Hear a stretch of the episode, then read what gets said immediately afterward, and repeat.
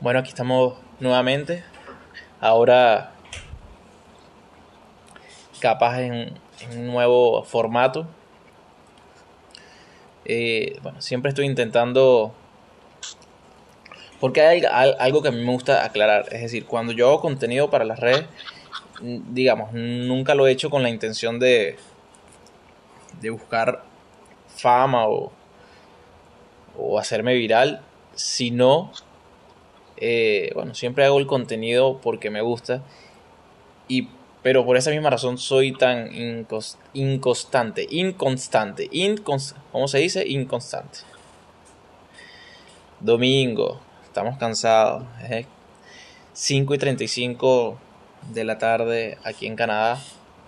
Estamos 14 de noviembre. Por acá, en esta parte del mundo, ya está entrando el invierno lo cual me tiene bastante, bastante agobiado, ya que no me gusta el invierno de Canadá, a pesar de que vivo en Canadá.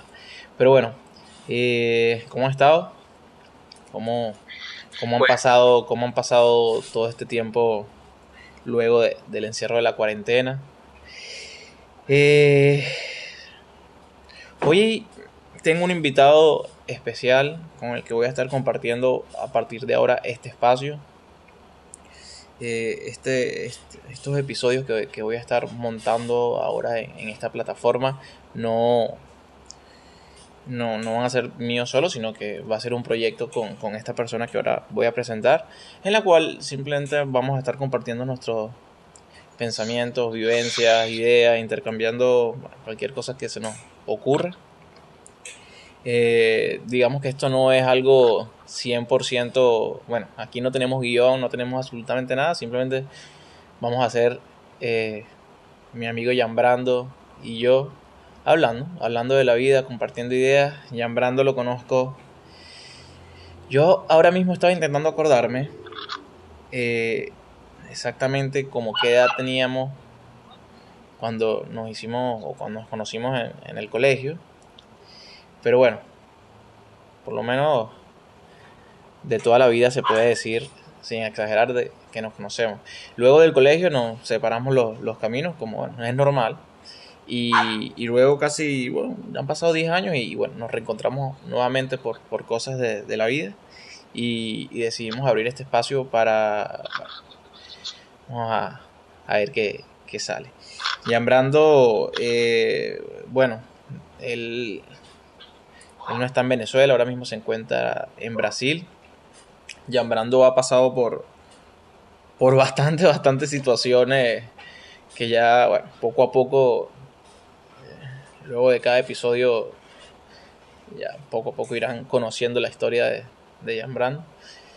Pero, pero a pesar de todo lo que ha pasado, hoy está acá con nosotros y puedo dar fe de que está bien y, bueno, estoy contento, estoy contento, llamando de que estés aquí porque hace tres semanas para mí pensar que estuviéramos haciendo esto era imposible por las razones que ya tú, ya tú sabes, pero, pero aquí estamos. Sí.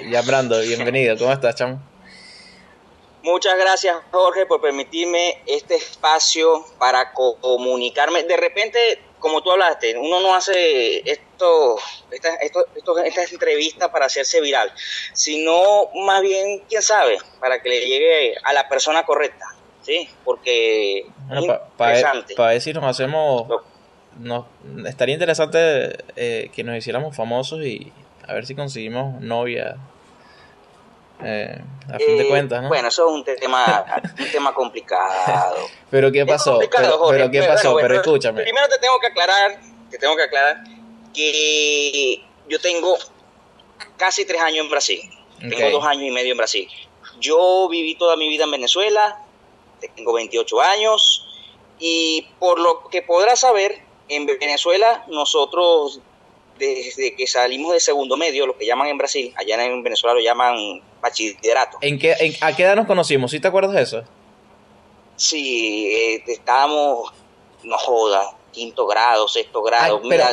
no, no, no, yo creo que fue mucho antes. Eh, ¿A, qué edad entraste, entraste tú a los próceres? Porque tú no entraste desde el primer grado, ¿no? Cuarto grado. Ok, entonces, entonces nos conocimos en cuarto grado. Exactamente. Exactamente, cuarto grado. Yo tenía, qué sé yo, 13 años, 14, no sé, por ahí. cuarto, en, en, cuarto grado. Cuarto grado no tenías 14, tenías como 11, 10 años. Ajá. Más o menos. Y bueno, fue la mejor etapa de mi vida, el colegio de los profesores. Quiero resaltar que fue la mejor etapa de mi vida porque viví una inocencia bonita. Me explico, todo el mundo era boa persona no había esa maldad que hay en la calle, ¿me entiendes? Nosotros estábamos... Bueno, porque éramos niños también, ¿no? Sí, imagina, eh, existen actualmente escuelas donde hay niños que son una, rata. personas malas intenciones, una rata. Y, pero nosotros no teníamos eso, ¿me entiendes? Y, por eso te digo que fue una etapa bonita por, por, por la honestidad y la transparencia en la cual nos desenvolvimos nosotros hasta que nos graduamos porque hasta que nos graduamos fuimos transparentes y unidos, unidos, unidos, y somos muchos, no somos no somos pocos como piensan, no, somos, somos muchos y estamos unidos. Esa promoción. Sí, eh, yo entiendo lo que dices eh, y entiendo por qué te pudiera parecer que fue la, la, mejor etapa de tu vida, porque claro, yo creo que fue la mejor etapa. Después de ahí salió la guerra. o sea, eh, claro. De la, política también. El tema, okay, el tema es que, que claro, cuando cuando salimos del, colegio, no todo es color de rosa, es decir, eh, eh, enfrentamos la vida realmente. Del, eso, permíteme, permíteme decirte algo. Dime.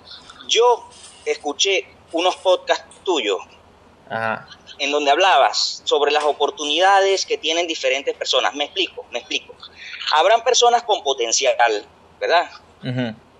que no tuvieron las mismas oportunidades que tuvo otra persona que su papá y su mamá, oye, mira, ve, aquí está la universidad, aquí está el dinero del semestre, aquí están las cosas, mira, ve, te, lo encaminan, que no es malo, como tú lo hablaste en el podcast, no es malo, en realidad está bien y se debería hacer así, más existen seres humanos como yo que no tuvieron la oportunidad de ir a la universidad. Más, eso no significa que yo no aprendí nada. Me explico para mí la calle es una universidad, solamente que no te da un título, un título en el cual se reconoce algo aprendido, que, es lo que te da la universidad.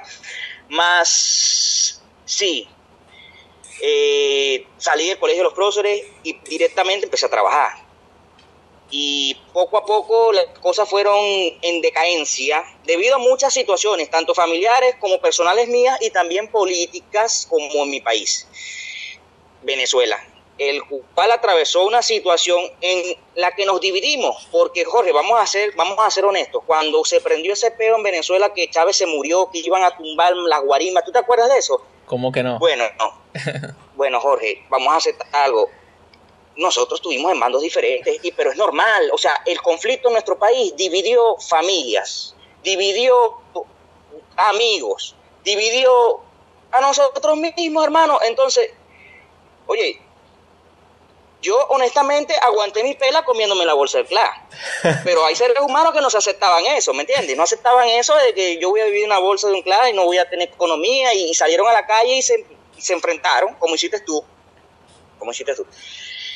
Y bueno, fue una etapa en la cual yo aprendí resistiendo, pero yo no sabía el por qué. Prácticamente yo estaba viviendo en Venezuela una etapa de lo que se fala en portugués, es creche, escuela. En la calle, con todos los problemas políticos que estábamos viviendo todos nosotros, yo estaba formándome sin darme cuenta para, enfrentar cuando saliera del país. ¿Entiendes? Para, todo lo que viví en Venezuela fue un aprendizaje para yo enfrentarme a la realidad cuando cruzara la frontera. ¿Entiendes? ¿Por qué, Jan? ¿Por qué? Tengo dos preguntas, pero la primera ahora la voy a poner de segundo y la segunda de primera. ¿Por qué estabas buscando salir de, Venezuela? ¿Qué, qué, te, ¿Qué te estaba motivando a, como tú dices, conseguir todas esas herramientas agarrar tu maleta y, e irte a Venezuela. Primero que nada, yo tengo... Sí, sí, sí, ojo, sí, sin entrar en detalles de, de cosas súper personales, cosas que no se pueden hablar, Beleta. Más, más, yo te voy a dar mi, mi, opinión. Perdona que te hable en dos idiomas. Yo hablo español, obviamente. Más de vez en cuando se me escapa una palabra en portugués porque yo vivo en Brasil y, y, y bueno, se me enreda y la lengua. Tú hablas tres idiomas, tú hablas. Bueno, no, pero español. En, este en esta entrevista te voy a hablar portugués y español. Pero tú hablas español, portugués y también hablas paja. ¿Te parece? Eso, hablo paja además. Por eso es que me meto en problemas, pero bueno. Ajá. Entonces, en Tao, en Tao. Entonces, que estábamos hablando cuando salí de Venezuela, por qué salí y las condiciones que me, que me condicionaron a eso. Bueno, ve, la verdad, yo en Venezuela me enfrenté a 1500 cosas más, yo no tenía el conocimiento de cómo funcionaba el sistema mundo en el cual vivimos. Simplemente estaba atravesando por un sistema, un sistema de, bueno, de, de los chavistas. Y bueno, conocí un mundo sindical. Yo, yo viví varias etapas en mi país. Trabajé, trabajé, trabajé de vendedor, trabajé de taxista, que aquí se llama Uber, trabajé con mi papá. ¿Trabajaste de taxista? Trabajé, en mis 500 cosas. Trabajé en mi, sí, eh, tenía un carro. Cuéntame, cuéntame una anécdota que te haya pasado como taxista. Oye, me intentaron de robar el carro varias veces y una vez me intentaron matar. en Venezuela. Cuéntamelo, agarré, una carrera en Macrocentro 2. ¿Sabes? Macrocentro 2. Ajá se me montó un viejo y cuando estábamos llegando a, ¿cómo que se llama esa zona? Sierras, no, Sierra Parima no, donde vive Lomas de Caroní. Bueno, cuando estamos llegando a las Lomas de Caroní. Ok, para Lomas de Caroní, eh, todo esto lo que estamos hablando para las personas que nos están escuchando y no son venezolanos o de Puerto Ordaz, bueno, es una zona de, de nuestra ciudad. Ok, prosigue, Yambrando. Bueno, esa anécdota fue que se me montó un hombre mayor en el carro, yo lo estaba llevando hacia Lomas del Caroní. Cuando llegamos al lugar, ese hombre me sacó una pistola. ¿Y te asustaste? Y me faló en mi cara. No, yo, te, yo, tenía, yo estaba en shock porque yo no sabía qué hacer. O sea, el hombre me saca la pistola y me apunta, ¿no? Y él me habla a mí, lo primero que me dice, si corres te mato. Y yo agarré y empecé a correr, hermano, pero eso es instinto, o sea. Te lo juro, hermano. O sea, le metiste, le metiste chola al carro. O sea, le diste, aceleraste el carro. no, no, no, no, no, no, Él está dentro del carro, pero ve la estupidez que yo hice. Tienes que creer, mi hermano, porque así como te lo voy a contar fue. Bueno, el cara me está apuntando, yo salí corriendo del carro. Pa, pa, pa. Bueno, él está de copiloto, en ese momento él empieza a, a pasarse de piloto. Cuando yo estoy corriendo me doy cuenta que las llaves las dejé pegadas en el carro. Yo, mierda, me va a robar el carro. Marico, ¿tú sabes lo que hice? Me devolví, que suicida, soy un suicida, marico. Me devolví y agarré la pistola. O sea, el tipo estaba en mi carro montado de piloto, agarrando el volante y yo me le metí por la ventana, marico. Le agarré con una mano la pistola, con la otra mano agarré mi llave, empezamos a aconsejar hasta que la llave del carro quedó doblada, que él no podía meterla de nuevo en el carro. O sea, y después de todo eso, él se baja del carro con la pistola, me apunta y me habla. No, no, él me apunta, marico, y yo me me cago en los pantalones, porque yo pensé que me iba a matar. Bueno, sí, me cagué en los pantalones, intenté correr y no podía correr, me caí al sol, pero te, cagaste, porque me estaba te cagaste literal, te cagaste literalmente en los pantalones. Sí, yo me hice oriné, me hice sí, sí, yo sí, lo acepto, lo acepto, sí, fue así. Más, él no me mató. Simplemente me apuntó, me ojió y me preguntó una cosa, ¿por qué haces esto? ¿Por qué haces esto? Me hace. Y yo le respondí, porque es lo único que yo tengo y a mí me vas a matar para quitármelo. Entonces, dicho y hecho, él se fue y ese carro yo lo vendí y con ese dinero yo compré el pasaje para Brasil. Prácticamente, si él me hubiese robado el carro, yo no llego a Brasil. ¿Entendió? Destino fue, sí, eso se llama destino. otra Jorge, otra anécdota, me, me, gustan las anécdotas de taxi, porque te imagino en el taxi tú, qué es lo que hace un taxista seduciendo a la vida, qué es lo que hace un taxista seduciendo a una dama. ¿Te sabes esa canción? Eso. Cántamela, cántamela. Yo la conocí en un taxi. Ah, Creo que es así. no me acuerdo, no me acuerdo mucho. Exacto, es, es, exactamente así, Yambrando. Perfecto. Escúchame una cosa. Yambrando, dime otra anécdota loca que te haya pasado en el taxi. Bueno, en el taxi, ahorita no. Ah, yo empecé a llevar gasolina para las minas, ¿sabes? Las minas, las minas que están al sur del estado Bolívar de nosotros vivimos. Yo llevaba gasolina y me la, me la, cambiaban por oro. Me la drogaban por oro. O sea, yo llevaba 70 litros de gasolina y ellos me daban a mí exactamente 2 gramos de oro. ¿Qué aconteció? ¿Qué aconteció?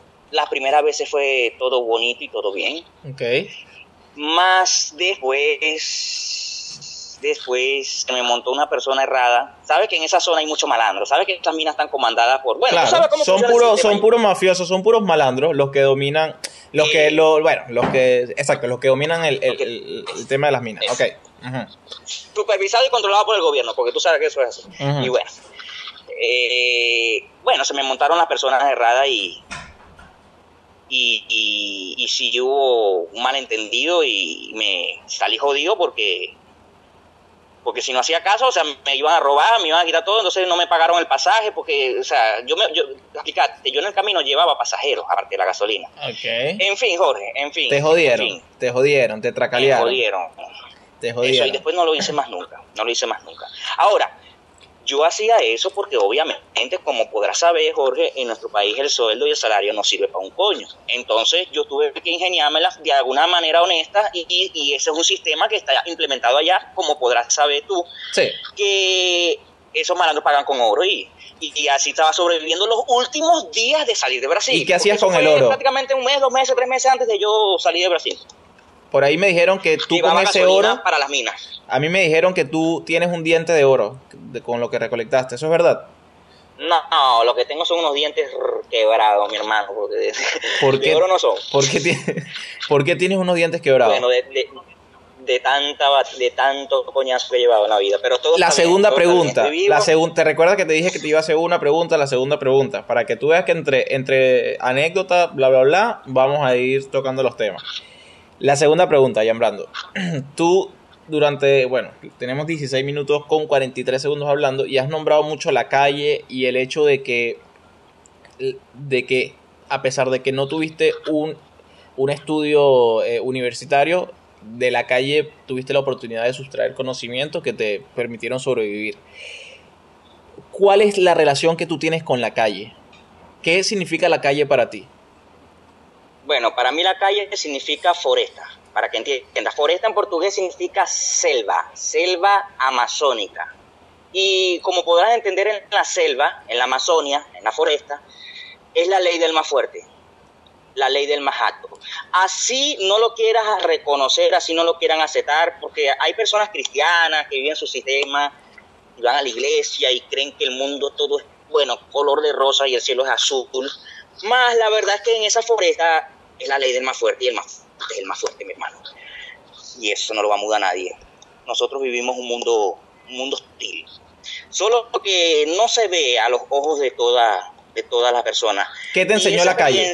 ¿Qué te ha enseñado la calle? Bueno, la, la calle me dio lo que en Brasil llaman visión, ser fogado. O sea, en venezolano se habla, en, en español se habla, me dio, me hizo un lince un lince, me doy cuenta quiénes son los malditos, ¿entiendes? Porque hay mucha maldad. Eh, intuición. ¿Yo soy un maldito? no, conmigo no.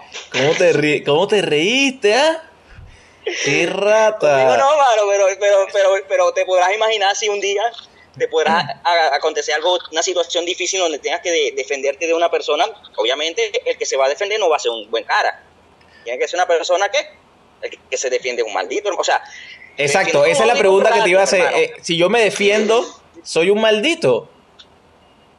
Mm, no necesariamente, más cuando te defiendes, ¿cómo te defiendes, Jorge? Tú te defiendes si te van a, si te van a robar, si te van a caer coñazos, ¿cómo tú te defiendes?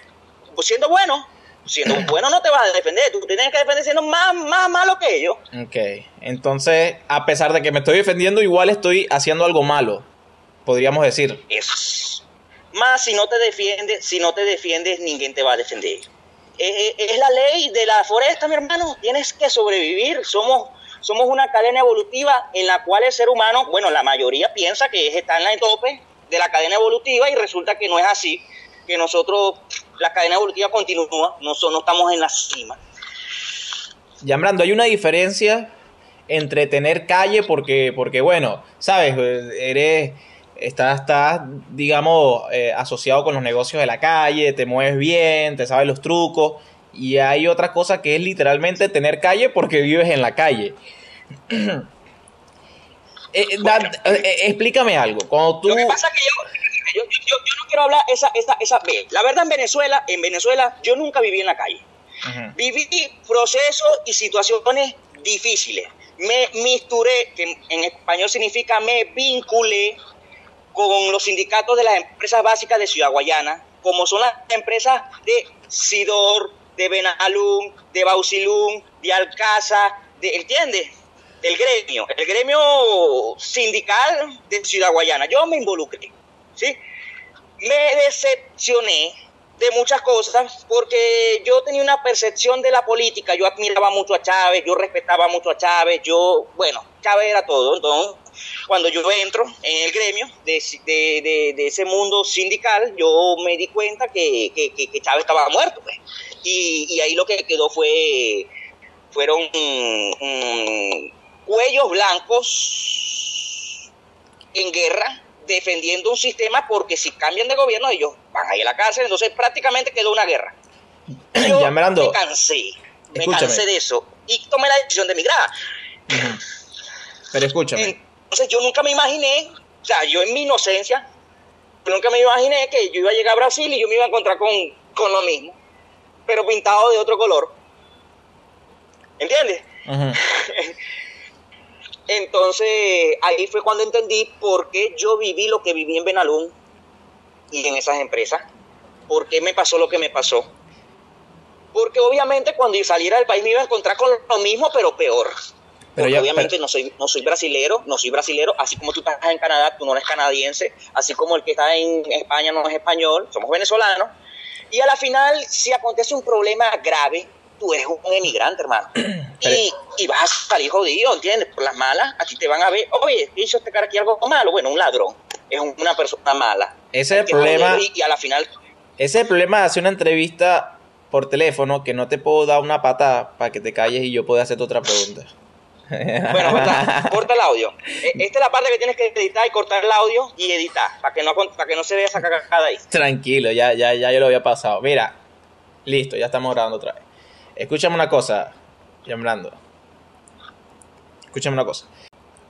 ¿Cómo, ¿Cómo fueron tus inicios en Brasil? ¿Y cómo, cuál fue el punto de quiebre? ¿Qué sucedió que, te llevó a, a conocer tanto la calle como tú dices? En realidad fueron muchas cosas al mismo tiempo y tan vinculadas con temas políticos, temas religiosos, espirituales y también cosas personales mías como, bueno, te voy a explicar qué pasó. Yo tuve la suerte de comunicarme con una brasilera cuando yo vivía en Venezuela por Facebook. Entonces ella me habló directamente que, que llegara a Curitiba, que ella me iba a ayudar, 1500 cosas bonitas. Y bueno, yo, como soy yo, que tira todas las apuestas, bueno, a la suerte. enamorado, enamorado. Eres, apasionado. Tú dijiste, bueno, esta es mi brasilera linda. No, no, de verdad, o sea. ¿Cómo? Tú dijiste, listo, me gané a mi, a mi brasilera linda. Eso, pero es que yo no sabía no, no, muchas cosas más. Ella no era una mala persona cuando la conocí, en realidad. Bueno, cada quien tiene sus cosas buenas y sus cosas malas. Más de las cosas malas no se habla, Jorge, porque sería poco hombre, ¿verdad? independientemente que me haya traicionado, pero bueno, no importa. bueno, bueno, sigo, sigo hablando, sigo hablando. Llegué, llegué a Curitiba, al aeropuerto, y ella me recibió en el aeropuerto. Wow. Me, buscó con, con, un carro, ella tenía un carro que yo no sabía, pero bueno, me, me, me, me buscó y... Y ese día la conociste. Y ese día y te enamoraste. y dormí en la casa de ella el primer día. Qué locura, hermano. El primer día pues dormí, pero el primer día ya estaban enamorados. No. ¿Cómo fue? Explícame, explícame cómo, fue, cómo fue ese encuentro. Explícamelo, explícamelo. Yo en un cuarto, yo dormí en un cuarto y ella dormía en otro cuarto y, y, era, hola, me llamo Jen, hola, yo soy yo soy esta persona porque no quiero ni, ni mencionar el nombre. Tranquilo. Pero en fin. Pero, en fin ¿Cómo fue ese encuentro? ¿Cómo fue ese primer encuentro? Eh, no quiero hablar de eso, marico, por favor. Ah, bueno, pero. te voy a contar. Pero, o sea, aquí la gente, o sea, está emocionado escuchándote y tú ahora te vas a asustar. Hermano, aquí vinimos a ser sinceros. sin dar nombre. Cosas, sin dar nombre, pero escúchame, ¿cómo fue, cómo, cómo surgió la chispa? Pues, ¿cómo, cómo, cómo se gustaron? ¿Qué, ¿Qué sucedió? ¿Qué encendió la llama? Bueno, la verdad, yo yo no sé, hermano, yo soy yo, soy yo ¿me entiendes? Siempre he sido yo. Tú eres, tú eres buen mozo. Y ella, Eso, y, y también soy, tú sabes, introvertido, loco, de todo un poquito. Que, que las mujeres, oye, las mujeres que son porque sabes que hay mujeres que están pendientes de algo material y viven de, otros de, otras cosas. Bueno, las mujeres de verdad, la, la, la mujer que, bueno, gusta de eso, pues. De, ese, de esa... Yo no, yo, no, yo no pienso que yo soy loco, yo, yo soy yo. Yo pienso como yo creo que debería ser. Solamente que las demás personas no piensan como yo. Ahora, yo no, yo no hablo y no estoy de acuerdo de que todas las personas tienen que pensar como yo, porque si todas las personas pensaran como yo, el mundo fuese total caos. ¿Me explico? Coño, estuviéramos jodidos, sí te lo voy a aceptar. Es así. Gracias a Dios, Yambrando. Sería un total caos. Entonces, lo que yo te hablo es que las personas como yo sí pueden existir, pero tienen que ser seleccionadas. O sea, se precisa el caos para poder poner orden, pero no pueden ser todas las personas que piensen igual. Tienen que haber las personas que sean buenas, que todo sea amor, tienen que haber las personas que vayan a la iglesia, tienen que haber las personas que vayan, bueno, a todas sus respectivas doctrinas, porque hay muchas, y, y de todo un poco tienen que existir esas personas. Ahora, ahora, sí, Paula gustó de mí por lo loco que yo era y lo raro. y gustó, pues gustó y, viví ocho meses con ella, en la casa de ella. y hablaban, hablaban, en, hablaban en portugués, en español, en portuñol. Ella me enseñó a hablar portugués, yo hablaba solo en español y por ahí fue la cosa. Fue, fue bonito todo, fue bonito. Tenía mi trabajo, ganaba mi dinero, mira, iba hasta para la playa, o sea, pero era una vida diferente. Hasta, hasta que yo empecé a morar en Araucaria. Araucaria es otra ciudad. ¿Por qué se fueron, a, ¿por qué se fueron a, Araucaria? Bueno, la verdad es que yo un día tuve una, una discusión con Paula. Ay, coño, dije que no iba a hablar de ella, vale, pero quisiste falar. Pero bueno. Está bien. tuve una discusión con ella y, y el jefe mío en la empresa donde yo trabajaba, yo trabajaba de auxiliar de producción en una empresa que se llama Evets, porque yo te tengo que hablar cómo yo terminé en ese hotel. Ok. El jefe mío me entregó las llaves de un hotel. Ok y me dijo, aquí vas a vivir tú. Así te lo dijo. ¿Cómo te, lo dijo? ¿Cómo te lo dijo? Bueno, me, no, de buena forma, fue una ayuda, más yo no sé, la verdad, hasta el son de hoy sí fue una ayuda en verdad, más bueno, que ya es lo pasado es pasado y lo que pasó pasó y bueno, gracias a Dios por eso. Y eso no es un regatón. Y bueno, lo que pasó, la llave, pasó, ¿no? Ok, ajá. Y yo, yo empecé a vivir en el hotel, en Araucaria. Y ahí empezó a cambiar todo, progresivamente, por muchas razones. Primero, con respecto al tema político, es que yo no creo hoy ni en izquierda, ni en derecha, ni en capitalismo, ni en comunismo, ni en socialismo, ni en feudalismo, ni en, mira, ni en la mierda que quieran inventar. ¿En qué crees? Porque a la final yo me digo, no, yo creo en, en, ángeles y en demonios, mi hermano. Pero ¿de qué lado estás tú? ¿De qué lado estás? Yo, ese es un problemita porque yo soy un ser de luz, pero estoy consciente que para combatir la oscuridad se precisa la oscuridad. Pues independientemente, porque, explícame, explícame eso. Es una guerra. Explícame cómo se combate eh, la oscuridad con oscuridad sin dejar de ser luz. Bueno, Darth Vader. ¿Quién es Darth Vader, hermano? Darth Vader era un ser de oscuridad. No, el Darth Vader era un ser de luz, la película de Star Wars. Bueno, tú me estás pidiendo que te explique, yo te voy a poner una película, hermano. Así es. Darth Vader era un ser de luz. Ok. era un ser de luz que vivió un proceso, un ser de luz. Y él terminó en la oscuridad, pero era por la injusticia del sistema en el cual él pertenecía, sin ser un ser de oscuridad. ¿Me explico? Él no creció siendo un demonio, ni era un demonio tampoco.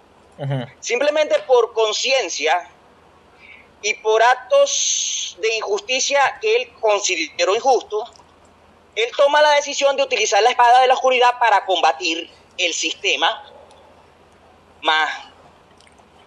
Ok, yo sé lo que representa Darth Vader, representa la oscuridad, pero él puede ser luz en la oscuridad. Jorge, ¿no se puede ser luz en la oscuridad? Eso es una pregunta que yo te estoy haciendo a ti. Tú eres el que te está entrevistando. Más yo te hago a ti esta pregunta ahora. ¿Puedes ser luz en la oscuridad? Sí. Es interesante el tema porque la mayoría de las personas que tú les hablas esto interpretan las cosas que, oye, me estás hablando de Darth Vader, tienes la máscara, eres un ser de oscuridad. Y Jorge, tú sabes que yo no soy un ser de oscuridad. No, no Yo tengo conciencia de qué es la oscuridad. ¿Qué es la oscuridad? Es como el tema de los pastores, es como el tema de los pastores, pero ya ese es otro tema, ya es religión. ¿Qué es la oscuridad? Pero dime qué es la oscuridad.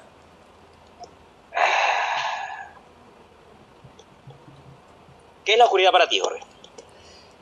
Ah, me estás rebotando. Es lo, es lo opuesto de la luz, es lo contrario. Yo te voy a decir. ¿Qué es la luz para ti, Jorge? ¿Qué es la luz para ti?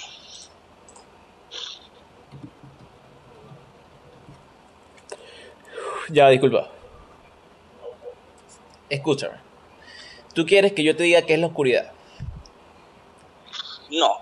Yo sé que es la oscuridad. Yo solamente te hablo que lo, que lo contrario de la oscuridad es la luz. Ok. Ahora yo te voy a hacer una pregunta a ti. ¿Qué es la luz para ti? O sea, así como tú me preguntaste qué es la oscuridad, porque son preguntas difíciles de responder porque tienen muchas respuestas. La luz para mí es una energía. Es una energía capaz de iluminar pero no solo de iluminar, es una energía que también sirve como canal de comunicación. Y es una energía que también sirve para conectar. ¿Qué te parece mi, respuesta? Mm.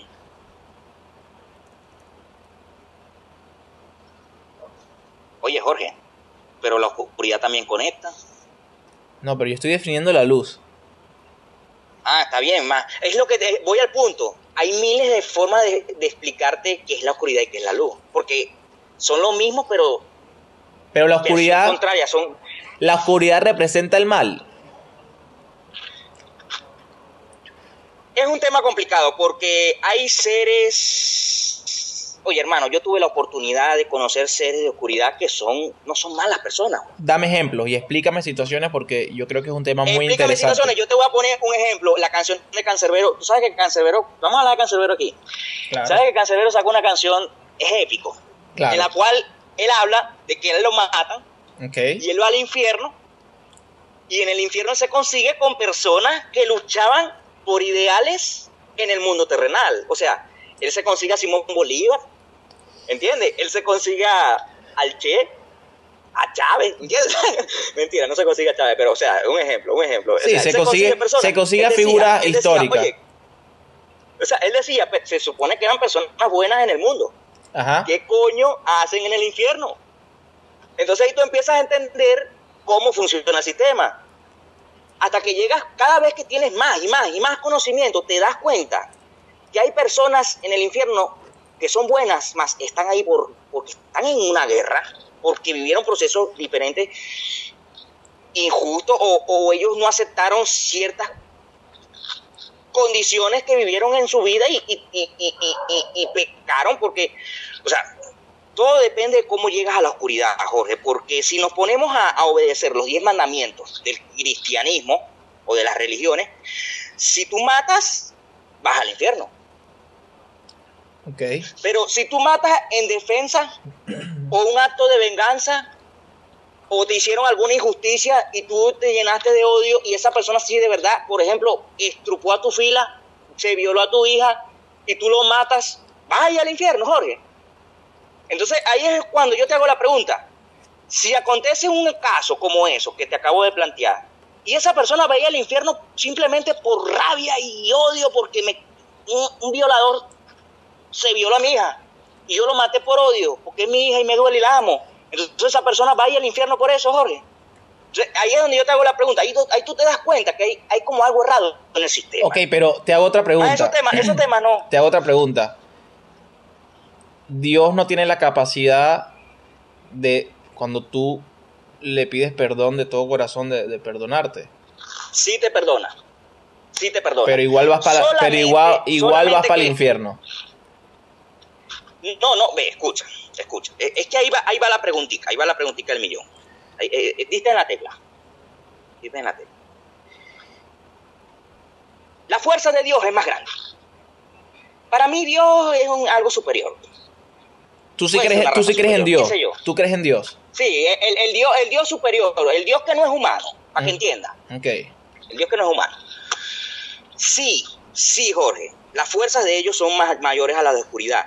Solamente que ellos practican la ley del libre albedrío de tal manera que yo me impacto. O sea, ellos permiten la injusticia y el odio y esas matanzas y todo lo permiten. Y ellos se basan que el demonio, si quiere pegar el alma, si quiere hacer de, en un libre albedrío, en un juego de del diablo. ¿Quiénes? ¿Quiénes se basan? Cuando dice, ellos, respetan el libre albedrío. Ahora, yo, yo, yo, yo, no, no, concuerdo. ¿Quiénes son ellos? Que ese libre bueno, los ángeles, hermanos, esos seres de luz. Más nada, que no son seres humanos. Ellos respetan el libre albedrío de tal manera, hermano, que le dan, le dan camino Ahora, ve, ve lo que yo, yo te tengo una teoría, hermano, pero es que estas cosas son, son temas muy difíciles. Pero yo te tengo una teoría, yo llegué a la, conclusión que, que, esto puede ser el infierno, hermano. Lo que estamos viviendo. Existe, existe, eh, no, escucha, escucha, existe, existe la posibilidad de que hayan seres en este plano terrestre. No te voy a hablar de inmortales sea, no te voy a hablar que, ah, Goku, Vegeta, ah, somos inmortales. No, no te voy a hablar de eso así porque es locura. Porque los seres humanos mueren, tienen una vida y mueren. ¿Y qué hay después de la muerte? Puede existir la posibilidad de que exista un conocimiento, una alquimia. Por ejemplo, ¿sabes qué es una alquimia? Alquimia es una mezcla de varias cosas y te forma algo que tú te lo tomas. ¿Qué posibilidad existe de que exista una alquimia en la cual tú puedas extender tus años de vida? Entonces, ¿qué posibilidad existe desde que hace mucho, mucho tiempo una, un grupo de personas manejan ese conocimiento y, y solamente por manejar ese conocimiento Dios los condenó? Al cielo tú no vas a entrar. Si te mueres, tú no vas al reino del cielo, tú no vas a la luz. Entonces, como ellos saben que si yo me muero, voy a ir al mil años de oscuridad, entonces ellos buscan la manera de extender su vida en este plano terrestre. Entonces, ¿cuál es el mayor reto de un alquimista, Jorge? El mayor reto de un alquimista es vivir para siempre. Sí, sonará locura, más existen métodos, Jorge. ¿A ti te gustaría vivir para siempre? Los profesionales, no, porque sería sufrir para siempre. O sea, yo estoy en contra de eso. Tú estás sufriendo ahora. Explicate qué acontece aquí. Ve, ve, ve, ve. El paraíso tiene que ser en la tierra. El paraíso tenemos que hacerlo en la tierra. Entonces, si yo viviera para siempre y el paraíso fuera en la tierra, sí valía la pena vivir para siempre.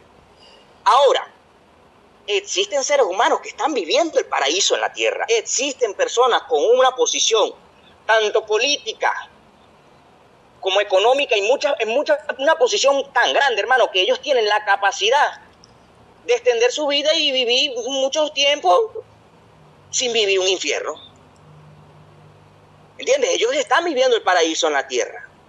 Y es ahí donde yo voy, que el mundo es una foresta, hermano, porque yo nací, yo tengo 28 años, yo me encuentro con todo este conocimiento y yo soy un noviño, un novato para esas personas, porque esas personas, quién sabe, hermano, 100 años, deben tener 150 años, porque tú, como podrás saber en la Biblia, ¿quién fue en la Biblia que vivió más de 500 años? Hay personajes en la Biblia que vivieron más. La Biblia lo, habla, hermano, la Biblia te habla eso. Es más, la Biblia te habla todo, hermano, solamente que hay que saber interpretarlo. En la Biblia te hablan, mira, es que no, me, no recuerdo el nombre ahorita porque yo no soy, mira, de esos cristianos fanáticos que se lee la Biblia, pero, pero en la Biblia te, hay, hay, hay, hay personajes que te viven unos 500, unos 400. Hay personajes que te viven mucho tiempo. Y ahora, mismo. no te va a explicar. Ahora mismo entre nosotros hay, hay personas que han vivido, o sea, que han vivido 300, 400 años. No, no, no, no, no, no, no, no. Ese, ese tema, ese tema ya, ya, ya ahí no. Yo hablé lo que tenía que hablar, porque es complicado. Pero yo te voy a dar mi opinión, yo te voy a dar mi opinión, yo te voy a dar mi opinión, yo te voy a dar mi opinión con respecto al sistema. Una de las cosas que yo no aceptaba hace unos años atrás era que adentro de la iglesia estaba el diablo. Yo lo veía así, yo no entendía el porqué. De pequeño yo no entendía el porqué. Mas yo crecí y, hoy Dios me iluminó y entiendo el porqué. Te explico, Jorge. ¿Sabe qué son los mormones? Te pregunto yo. Sí son pastores.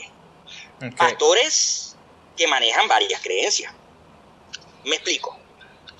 Un mormón es un mamón. pastor mormón. Ah, yo escuché mamón, porque tú, sabes lo que es un mamón, ¿no? mamón es Mamón es el enano, pero. No, no, no, pero a ti te, a ti te gustaba chupar mamón en, en los próceres, ¿te acuerdas? Tú te la pasabas chupando mamón. Eso, que me estás cortando, pero déjame explicarte, hermano, déjame explicarte esto, que este, esta, idea es importante, te la quiero drogar, te la quiero drogar, no me cortes, no me cortes. Es más, publica este audio, porque te quiero drogar esta idea, porque es importante, hay que falarla, hay que esto, esto va a las redes sociales. Jorge, no, no está yo no estoy hablando, yo no estoy esto va a las redes sociales. Yo no estoy hablando... Háblame de los mormones. Estoy dando una información que está eso, yo te voy a dar una información que está publicada en internet. O sea, yo no te voy a hablar cosas que no, de lo prohibido, ¿me entiendes? háblame de los mormones. Los mormones son pastores que trabajan principalmente con la Biblia de Cristo, que es la principal. Cristo. Jesucristo es el principal dentro de las creencias de ellos. Ellos manejan tres libros más. O sea, tres Biblias más que no son de Jesucristo. Entonces, hasta ahí llego yo. Entonces, los mormones son pastores que practican la presencia de Dios y de Cristo y en secreto, sin que la propia iglesia sepa, sin que los, propios cristianos que son los súbditos de él, que les dan la ofrenda para que él coma, saben eso. Porque es parte de ellos, se tienen que ocultar. Entonces, explico, explico, explico. Ellos trabajan con Jesucristo. En secreto trabajan con tres Biblias más. Entonces, ¿Por qué el sistema funciona así? Que era lo que yo no entendía, que ahora yo lo entiendo. Bueno, Jorge, vamos a poner las cosas como son. Ellos no son malas personas, Jorge. Ellos son personas iluminadas. Ellos no escogieron practicar una creencia de cuatro Biblias. Dios, obviamente ellos comenzaron con la Biblia de Cristo, como comencé yo, como comenzaron todos los seres humanos. Pero en el camino, independientemente, porque los procesos son individuales, Dios les da licencia, se fala en portugués, permiso en español, Dios les da permiso a ellos para que manejen el conocimiento del diablo también. Pero ¿por qué lo hace Dios? Te voy a explicar por qué. Te voy a explicar por qué. Porque dentro de, dentro de nuestra humanidad, Jorge, existen demonios que no son seres humanos. Sí, Jorge, sí, existen demonios que no son seres humanos, entidades que pueden tomar miles de formas. Puede ser un ser humano, puede ser un animal, mira, ve, qué sé yo. Existen esas entidades. Entonces Dios les entrega a esos mormones el conocimiento para que esos pastores que están infiltrados en todas las iglesias, tanto cristianas como católicas, como masones, mira, están en todas las iglesias infiltrados, hermano, en todas no es que los cristianos, no, no, no, en todas. Porque en los católicos es la principal de ellos. Bueno, en fin. Dios le da el permiso y la licencia a ellos para que ellos limiten a los demonios y a las entidades. Porque sí, existe la posibilidad de que esos demonios se salgan de control y maten personas por, por X motivo. Entonces ellos, como manejan ese conocimiento que Dios les dio permiso, tienen el poder de eliminar esas entidades, hermano. Dios le da el poder a esos mormones. Ahora, los mormones son seres humanos. Los mormones no son extraterrestres, los mormones son humanos. ¿Entiendes? No, no, no hay que verlo como algo normal. Ahora, no son todos. ¿Por qué? Porque Dios los escoge, los selecciona, hermano. Así, uno de 200, 200 pastores, bueno, uno de ellos va a ser un mormón. Mira, Dios le da conocimiento no pueden hablar. Tocaste un, dijiste una palabra clave, y tú vas a entender por qué yo te estoy diciendo que es clave, y es la palabra extraterrestre. Eso, es otro tema más. Jan. Ay, Dios mío. Ay, Dios mío. Porque tú sabes por dónde yo vengo. Sí, porque yo te puedo hablar de eso un rato porque yo tengo mis creencias con respecto a ese tema también. Pero bueno, vamos a seguir hablando. Vamos a seguir hablando los extraterrestres ya están entre nosotros. desde hace años, Jorge, desde la cultura Anunnaki. Ve, Jorge. ¿Desde, desde la cultura? no, no, no, la cultura Anunnaki no, la, la, cultura sumeria, sumeria, me equivoqué de nombre, me equivoqué de nombre, perdóname, los Anunnaki son otra cosa, yo no tenía que hablar de ellos, discúlpame la locura. Porque, ¿sabes qué le pasa, Jorge? ¿Qué pasa con estos temas? Que tú empiezas a hablar de estos temas, por eso yo no hablo de extraterrestres, no me gusta. Y yo en el Facebook no te publico muchas cosas de eso, porque porque ahí sí estás propenso a la locura, porque la persona, oye, ya, ya te estás metiendo con los mormones, ahora te vas a meter con los extraterrestres, o sea, ya es, ¿entiendes? Ya, algo así como pasa al límite. Tranquilo, acuérdate, acuérdate que estamos... mi opinión. Acuérdate que estamos aquí, estamos aquí en una conversación controlada y aquí no, aquí está todo, estamos, estamos seguros. Escúchame, eh, me hablaste, me hablaste de la cultura sumeria. Eso, Irak, Irak. La cultura sumeria originaria del país Irak.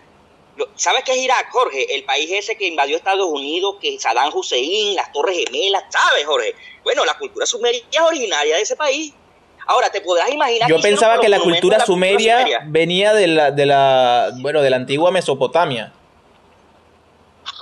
Ellos estaban originarios... Mira, Jorge, las plantillas la, no, no te voy a hablar de pirámides porque las pirámides están en Egipto, pero, pero las cosas antiguas de los sumerios estaban en Irak. Entonces en la guerra, cuando Estados Unidos entra en, en Irak, que va por Saddam Hussein, todo eso fue bombardeado, toda esa cultura les cayeron misiles, hermano. La, la borraron, la borraron del planeta. Ahora, ¿por qué? Bueno, porque la cultura sumeria te habla clarito, hermano, que la humanidad fue creada por unos seres que no son humanos. Entonces, te lo habla claro, hermano. Entonces, fueron tres creaciones. Y, y hasta que dio cierto. Y a la final fueron esclavos. Esclavos. De ahí nace el humano. ¿Cuál es la relación? ¿Cuál es la relación entre lo que me estás hablando, esta raza no humana extraterrestre que, que creó las razas? ¿Cuál es, cuál es la relación de, de los extraterrestres y Dios? Hay una contradicción entre Dios y los extraterrestres. No, no hay una contradicción, sino que nosotros entramos limitados, Jorge, y no tenemos el conocimiento absoluto. Y yo vivo un mundo terrenal en el cual yo veo son puros seres humanos. Entonces el día que yo me encuentre un extraterrestre o me encuentre un poder sobrenatural que yo no le encuentre explicación, yo voy a hablar que eso es Dios. Dentro de mi ignorancia, Jorge, porque yo vivo todo limitado a un plano terrenal donde, donde no tengo todo el conocimiento. Ahora, si yo tuviera el conocimiento de que existen otros planetas y existen seres multidimensionales que son súper avanzados, que viajan por los rayos luces, bueno, mira, mira, mira, si yo tuviese ese conocimiento, yo te hablo, mira, marico, no es un Dios, sí, es un ser avanzado de otra dimensión. Más, como yo no tengo el conocimiento, me toca responderte dentro de mi ignorancia que, todo lo que acontece es Dios.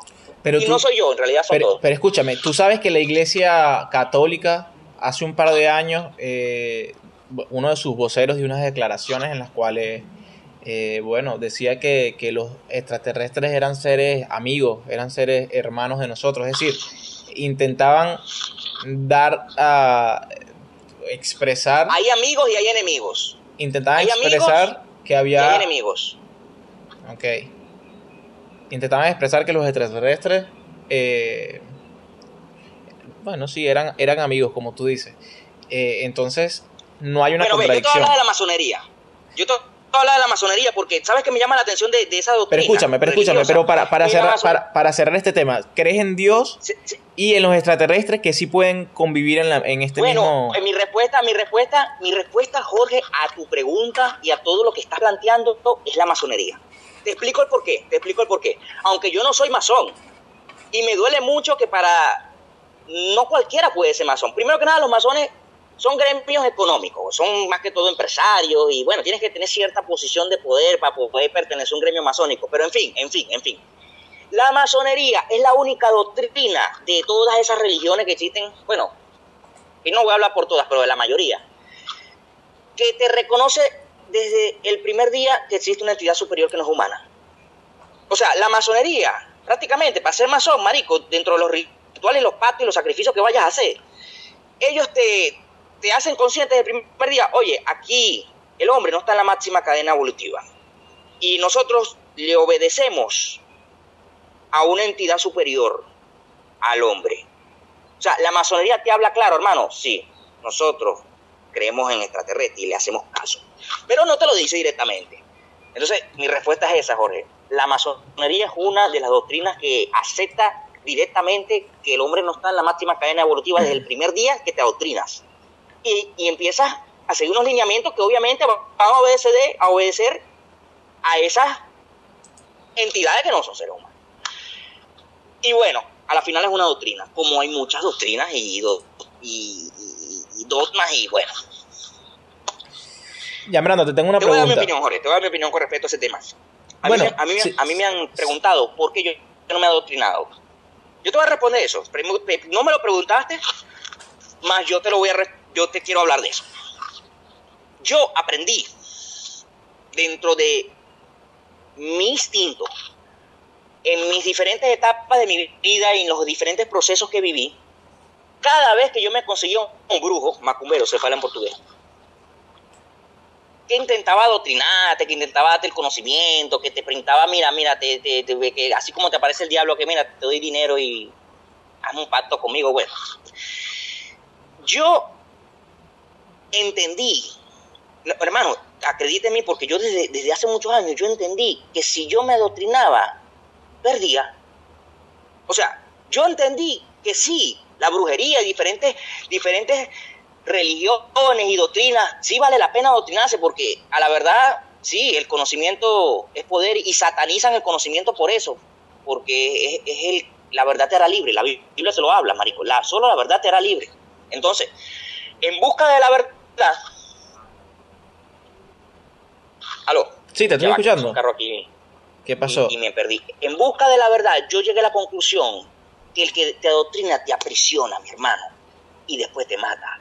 O sea, la mayoría, o sea, Jorge, sería bonito que a mí me llegara un maestro y me hable así, ve, yo te voy a adoctrinar para liberarte, yo te voy a adoctrinar para libertarte. Obviamente después que te adoctrinas, tú haces tu juramento, tu parte y tú no puedes hablar, porque si hablas te mueres, hermano, y te mueres de una manera que, mira, ni nadie va a saber que te mataron. Entonces, mi conclusión es la siguiente, si me aparecen nueve personas ofreciéndome, hermano, yo te voy a adoctrinar Ah, pero obviamente, Jorge, a la larga te quiere aprisionar, meter un cubo. Y si te revela a él, te mata. Como al cancerbero que se reveló a Capú y Capú lo doctrinó a él. ¿Entiendes? Entonces, cancerbero se reveló a Capú y Capú lo doctrinó. Entonces, ¿cómo funciona el sistema? Jan, vamos a hacer, vamos a hacer, escúchame, en estos días, anótalo en tu agenda y lo anoto en la mía también Ahora, vamos a hacer... este, este es mi último, eh, Escúchame. La última frase, Jorge. Sí vale la pena adoctrinarse, pero solamente con un maestro que te liberte. Y fechó el tema. Ahora sí, habla. Y fechó el tema. Disculpa que te corté ahí. No, no, no pretendía cortarte, no sabía que estaba terminando. Solo era para decirte, entre paréntesis, que vamos a hacer un capítulo entero sobre Cancerbero. ¿Ok? No hoy, pero en estos días. ¿Qué te parece?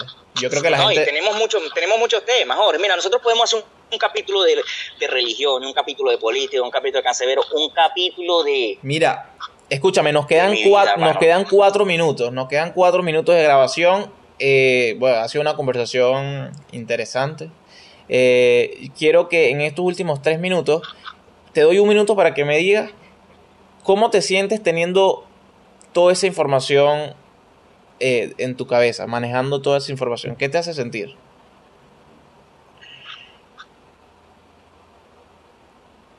Te lo voy a, te voy a responder eso con, las palabras de, de, una española, un profesional, Mother Like You, una coach espiritual, que yo gusto de su método de trabajo. Aunque bueno, uno tiene que cuidarse de los coaches, porque así como te ayudan, también te pueden, te pueden, bueno, te pueden llevar por el camino errado, pero bueno, en fin.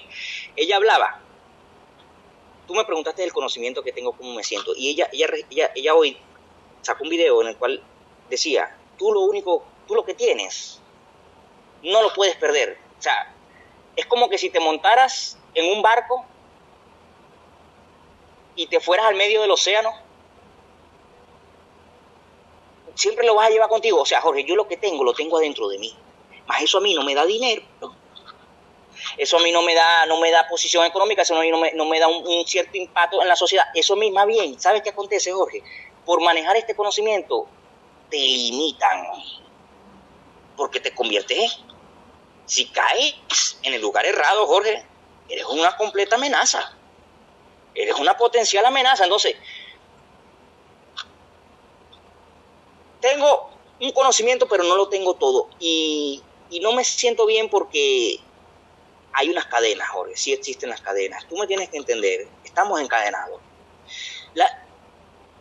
Uno piensa que es libre. Y, Jorge, yo no estoy adoctrinado. Y yo no soy libre igual. Es que no somos libres, Jorge. A la final me hace consciente de dónde estoy parado. Y sí, es un mundo injusto y cruel. Y le doy gracias a Dios por tener ese conocimiento porque gracias a eso sé cómo moverme en diferentes escenarios que se me presentan.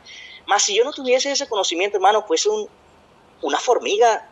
O sea, las formigas son, se precisan, las formigas son personas que viven del sistema, que se levantan en la mañana, van a la oficina, llegan a la tarde, ta, ta, ta, sistema, sistema, sistema, y nunca en su vida hacen algo que les gusta. Simplemente viven de, ese, de, ese, de esos repetitivos y repetitivos. Bueno, Ok. Tener este conocimiento me hace consciente de que no es bueno ser una hormiga y yo no vine a esta vida a ser un esclavo. Por lo tanto, tengo que luchar por las cosas que quiero. Ahora, como las otras personas saben que uno puede ser una potencial amenaza, si cae en el lugar errado, te hacen la vida imposible. De 1500 maneras, hermano. Porque el conocimiento es poder, Jorge, y el liderazgo en, base al ego y al orgullo. Cuando tienes este conocimiento y manejas este conocimiento y estás involucrado en un campo donde desenvuelves un liderazgo de ego y orgullo, por ejemplo, una banda sindical, para no llamar nada de mal porque, porque bueno. Queda, queda un minuto, solo para que sepas, ¿ok? Queda solo un minuto, pero sigue, tranquilo. Bueno, eh, qué triste que el sistema funciona de esa manera, que existan personas que lo tengan y se encarguen de limitar a los otros. Más yo entiendo que si no se hace eso no hubiese un, un control. Y si no hubiese un control, hubiera una guerra. ¿Y tú quieres guerra? ¿Y tú eh, quieres guerra? Eh, las no, ve, yo honestamente no la quiero, pero mis emociones con las diferentes circunstancias que he vivido yo en mi vida me llevan a mí a esa salida y, y la verdad es que para poder mudar, para poder cambiar las cosas, se precisa derrumbar y para tú derrumbar a alguien, esa persona no se va a derrumbar, Jorge. Te explico, la guerra necesaria. Cinco segundos. Las crisis, las crisis se precisan, son necesarias. Hasta mañana, Yambrando.